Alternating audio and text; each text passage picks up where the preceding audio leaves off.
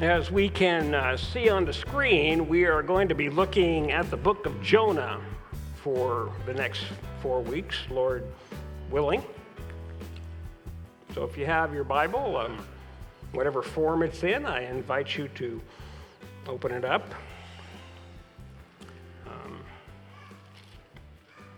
It's on page 864 in my Bible, so I don't know if that helps you at all, but help me. So a lot of you continue to talk to Lynn and I over the last few weeks, and there was one question that came up over and over and over again, and it was, are you going to the fair? I'm here to tell you, we went to the fair. We have seen the South Dakotan State Fair, and we have lived to talk about it. There's something about a fair that, have you noticed the aroma of a fair? There is the smell of diesel from the fair rides, mixed with the smell of fried food, mixed with the thousands of people that you're bumping up again, and then you add cow manure to that. It's a smell that is nowhere else found on the planet but at state fairs. And so we went and had a good time. Saw some people we know, saw lots of people we didn't. So one of the places that Linda really wanted to go at the state fair was to, I guess, what's called the women's building. I notice that there's no men's building, but there is a women's building.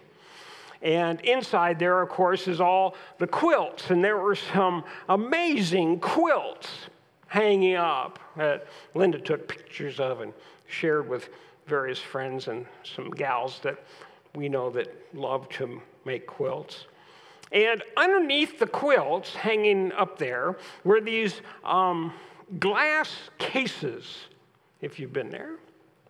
And behind the glass case was all sorts of little things that had ribbons on them, first place and second place and third place. And I'm going to be very honest with you. Some of the things that had ribbons, now if your stuff was there, please forgive me, but I kind of said, why? Yeah. I just, I didn't get it, There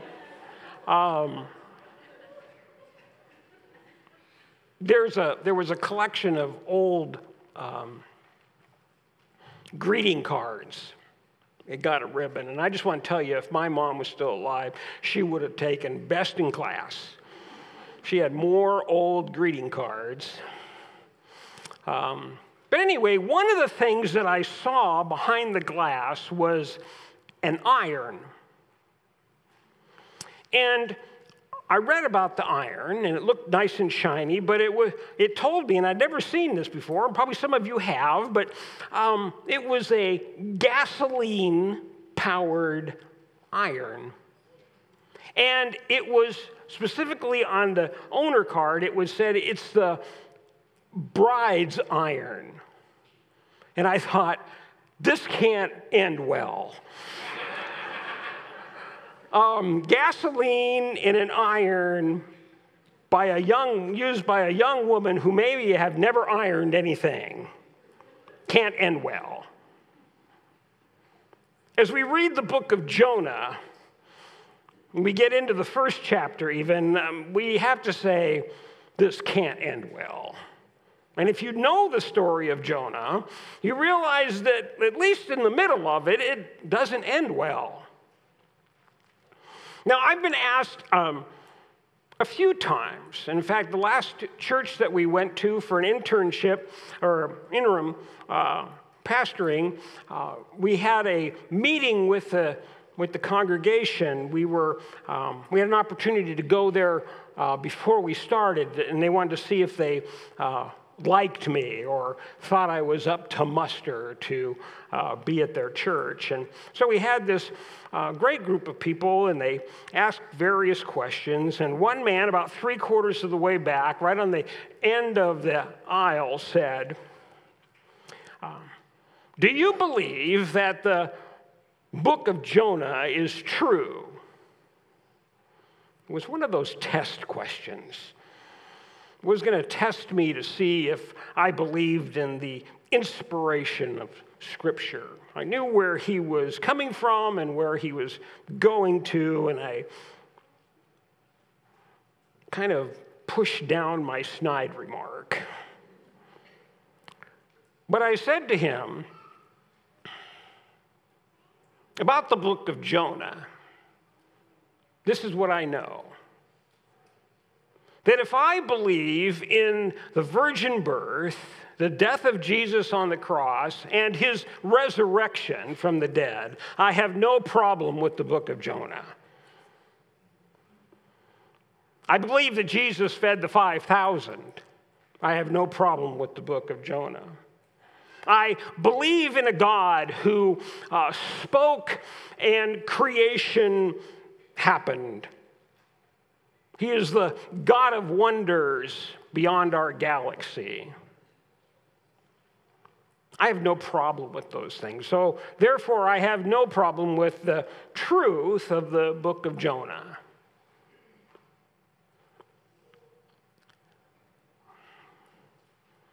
Was it a whale? A real large pike? I don't know. Probably was in the ocean, so it probably wasn't a pike. Could have been a salmon. But God can make a fish big enough to swallow a man. But that's getting ahead of us a little bit. Jonah chapter 1. Let me read for you. Now the word of Yahweh came to Jonah, the son of Amittai, saying, arise, go to Nineveh, that great city, and call out against it, for their evil has come up before me. But Jonah rose to flee to Tarshish from the presence of Yahweh, and he went down to Joppa and found a ship going to Tarshish. He paid the fare and went down into it to go with them to Tarshish, away from the presence of Yahweh. But the Lord, Yahweh, hurled a great wind upon the sea, and there was a mighty tempest on the sea, so that the ship was threatened to break up. The sailors, the mariners, were afraid, and each of them called out to his own God. And they hurled cargo over the side of the ship into the sea to lighten it for them. But Jonah had gone down into the inner part of the ship and had lain down and was fast asleep. So the captain came and said to him, what do you mean, you sleeper? Arise, call on your God. Perhaps the God will give us a thought to us, and we may not perish. And the sailors said to one another, come, let us cast lots, that we may know on whose account this evil has come upon us. So they cast lots, and the lot fell to Jonah. And they said to him, tell us on whose account this evil has come upon us. What is your occupation? And where do you come from? What is your country? And of what people are you? And he said to them, I am a Hebrew, and I fear Yahweh, the God of heaven, who made the sea and the dry land. Then the men became exceedingly afraid and said to them, what is this that you have done? For the men knew that he was fleeing from the presence of Yahweh because he had told them.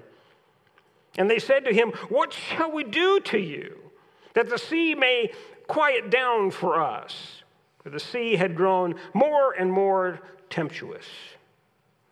And he said to them, pick me up, hurl me into the sea, and then the sea will quiet down for you. For I know it is because of me that this great storm has come upon you. Nevertheless, the men rowed hard to get back to dry land, but they could not, for the sea grew more and more. Therefore, they called out to Yahweh, "O Yahweh, let us not perish for this man's life, and lay not his innocent blood on us. For you, O Yahweh, has done as you pleased." So they picked up Jonah and hurled him into the sea, and the sea ceased its raging. And then the men feared Yahweh exceedingly, and they offered a sacrifice to the Lord and made vows. Things did not end well. When you move away from God, things don't go well. Now, God had told Jonah, "I want you to go to Nineveh." Now, you have to remember, Nineveh was one of the arch enemies of Israel. It was a major city in the Assyrian nation. Nineveh was founded by a man by the name of Nimrod. And he was the grandson of Ham, who was the son of Noah. So he comes from a good line. But he didn't stay there. He becomes a man of war, and he builds Nineveh into this, as God says in the word here, it was a great city. And he'll say that over and over again to Noah, "Go to that great city. It's large. It is powerful." And God says about Nineveh that their evil has come up before me. And that word evil is also translated over and over again in the Old Testament as their destruction. God not only saw their evil, but he also saw their coming destruction. So remember, interesting that maybe 3 or 4 more times in this chapter, that word evil comes up. Talking about the destruction that's coming to these sailors in their boat. Now, Jonah chose to flee. Instead of going to Nineveh, going one way, he goes the opposite way. I want to show you this map. He went down to Joppa, which is, they're right on the coast, and he's supposed to go about 550 miles across land to Nineveh. Instead, he heads to Tarshish, which is on the, what we would call Spain today, but it's on the outside of Spain. It is going into the Atlantic Ocean. He wants to leave the Mediterranean and go as far as possible. For the ancient people, this is the end of the world. For those people, you know, pre-Columbus, this is where things fall off. You can't go any farther than Tarshish. In fact, I wondered, even finding a boat that would go there, that's a very dangerous place. And as we read in Scripture, the sea has always been a place of darkness and deepness. It's scared the living daylights out of people. We hear of sea monsters coming up out of the sea. It was a place of danger and of evil. And you took your own life in your own hands anytime you went out on the water. So Jonah flees, but he doesn't get very far. You know, when I thought about Jonah's running away, I realized that his theology wasn't quite complete. He probably didn't know Psalm 139. Do you remember Psalm 139? "There is nowhere I can flee from your presence. If I go up to the heights, you are there. If I go down to the very depths, you are there. There is nowhere you can flee. Where I go, you are there. I cannot run from you." But Jonah ran. but he didn't get very far. Now, the important thing that we need to know in the book of Jonah is this. The book of Jonah is not about the prophet as much as it is about God's grace. In fact, this is one of the, I think it's one of the only books of the prophets, the major prophets and the minor prophets, that doesn't really talk about God's message. I mean, it's in there, but really it's about the prophet. And you read the other prophetic books, it doesn't talk so much about the prophet as about God's words through the prophet. But that only covers a very small part of Jonah. We really see Jonah. We see Nineveh. We see the sailors. The truth is for us today that we need to understand that God's grace reaches all parts. God had grace for Nineveh, an exceedingly great city, an evil city, a city that will be bent on destruction. And God says to his prophet, go, and we would put it in today's language, go and preach the good news. God had grace on the people of Nineveh that had been against him for generations. And he also had grace on the sailors. Guys who had many gods, and they cried out to those many gods for that gods to save them, and none of those gods seemed to be working very well. So they find Jonah and wake him up, and Jonah introduces them to Yahweh. Now, they may have known about Yahweh because they lived in that part of the Mediterranean that included the Hebrews. But they may have seen him as just one God above God, among gods. But when Jonah says to them, this is the God who made the earth and the seas, this scares even more the sailors.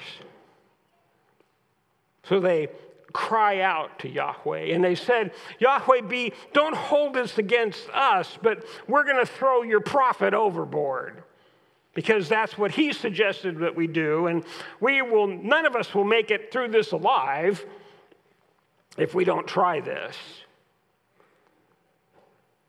So they do. And God shows grace to the sailors who really were not his people. They worshiped all sorts of gods. And whether they were, quote, saved at the end of this, we really don't know. They could have just added Yahweh as the God above gods. But they did worship him. They did offer sacrifice to him. They made some kind of promises to him.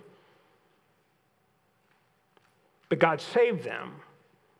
The sea was calm. He shared with them his grace, his mercy. It was going to Nineveh, and it was given to the sailors.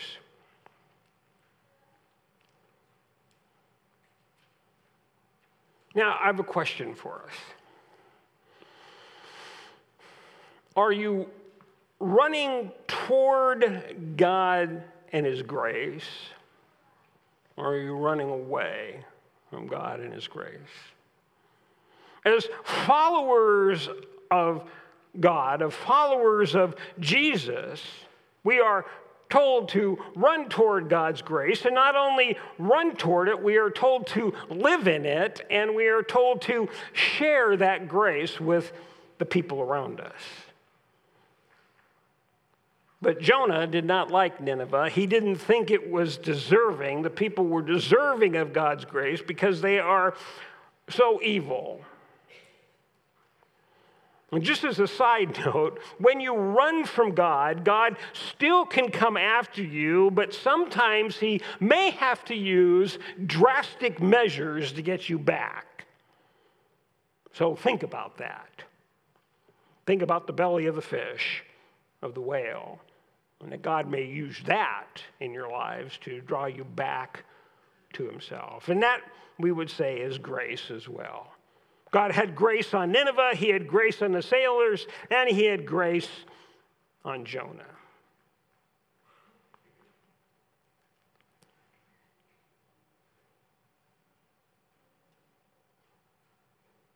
Grace is more than just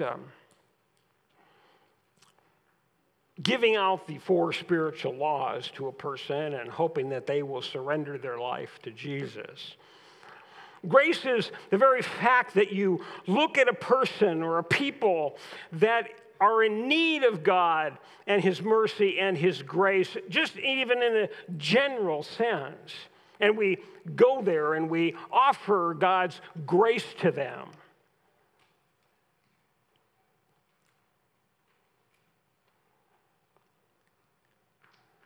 God calls us to offer his grace to those people we think are the most evil.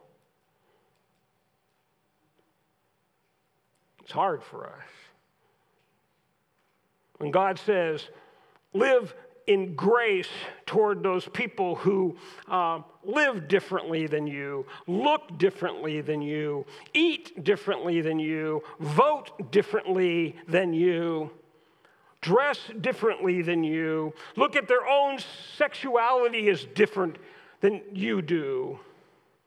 God says, it's to those people that I send you with my grace, my message of grace.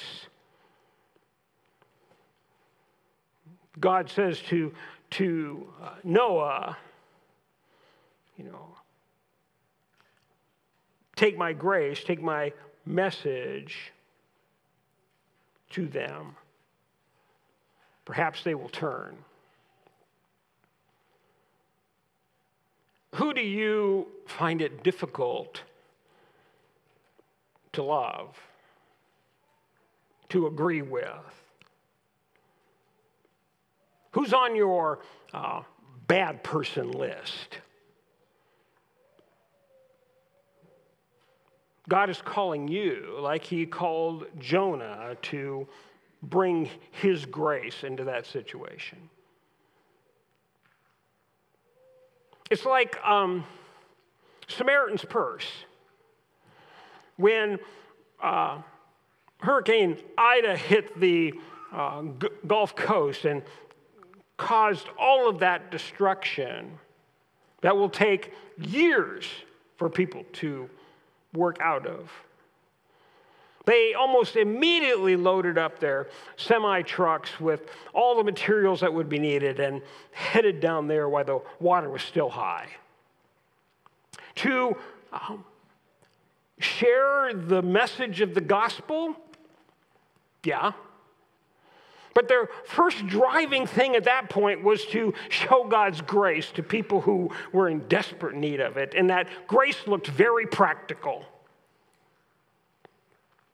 That grace was food and clothing and help of cleaning out houses that were destroyed. And yes, in the midst of that, to share God's love and the message of the gospel. But they were motivated by God's grace to go and to help those people who were in need.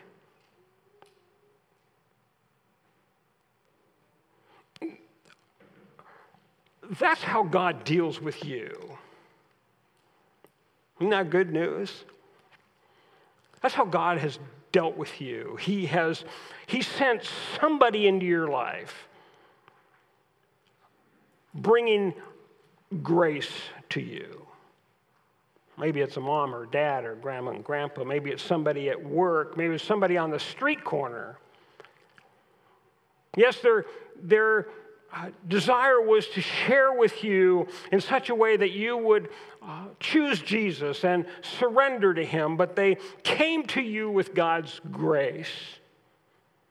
And maybe you would believe and maybe you wouldn't, but they still came with God's grace. And we need to remember that as the body of Christ, as the church here in Huron, that God sends us out with his grace to minister to the needs of people around us, even those who we find incredibly difficult to stand next to. I don't know where God's going to call you to go, but he is going to call you. And you have a choice. You can run toward him and go the direction that he is already going, or you can run away. Remember, as the psalmist told us, there is no place that we can flee from his presence. He is there. And he will sometimes do what is necessary to get you back in the right direction. Question is, how long can you hold your breath? Let's pray.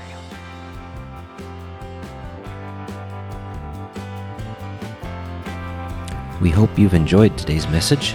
If you would like to know more about Bethesda Church, you can check us out on the web by going to our website, which is BethesdaMB.org. That's Bethesda, M as in Mary, B as in boy.org. Or check us out on Facebook by searching for Bethesda Church of Huron. Have a blessed day.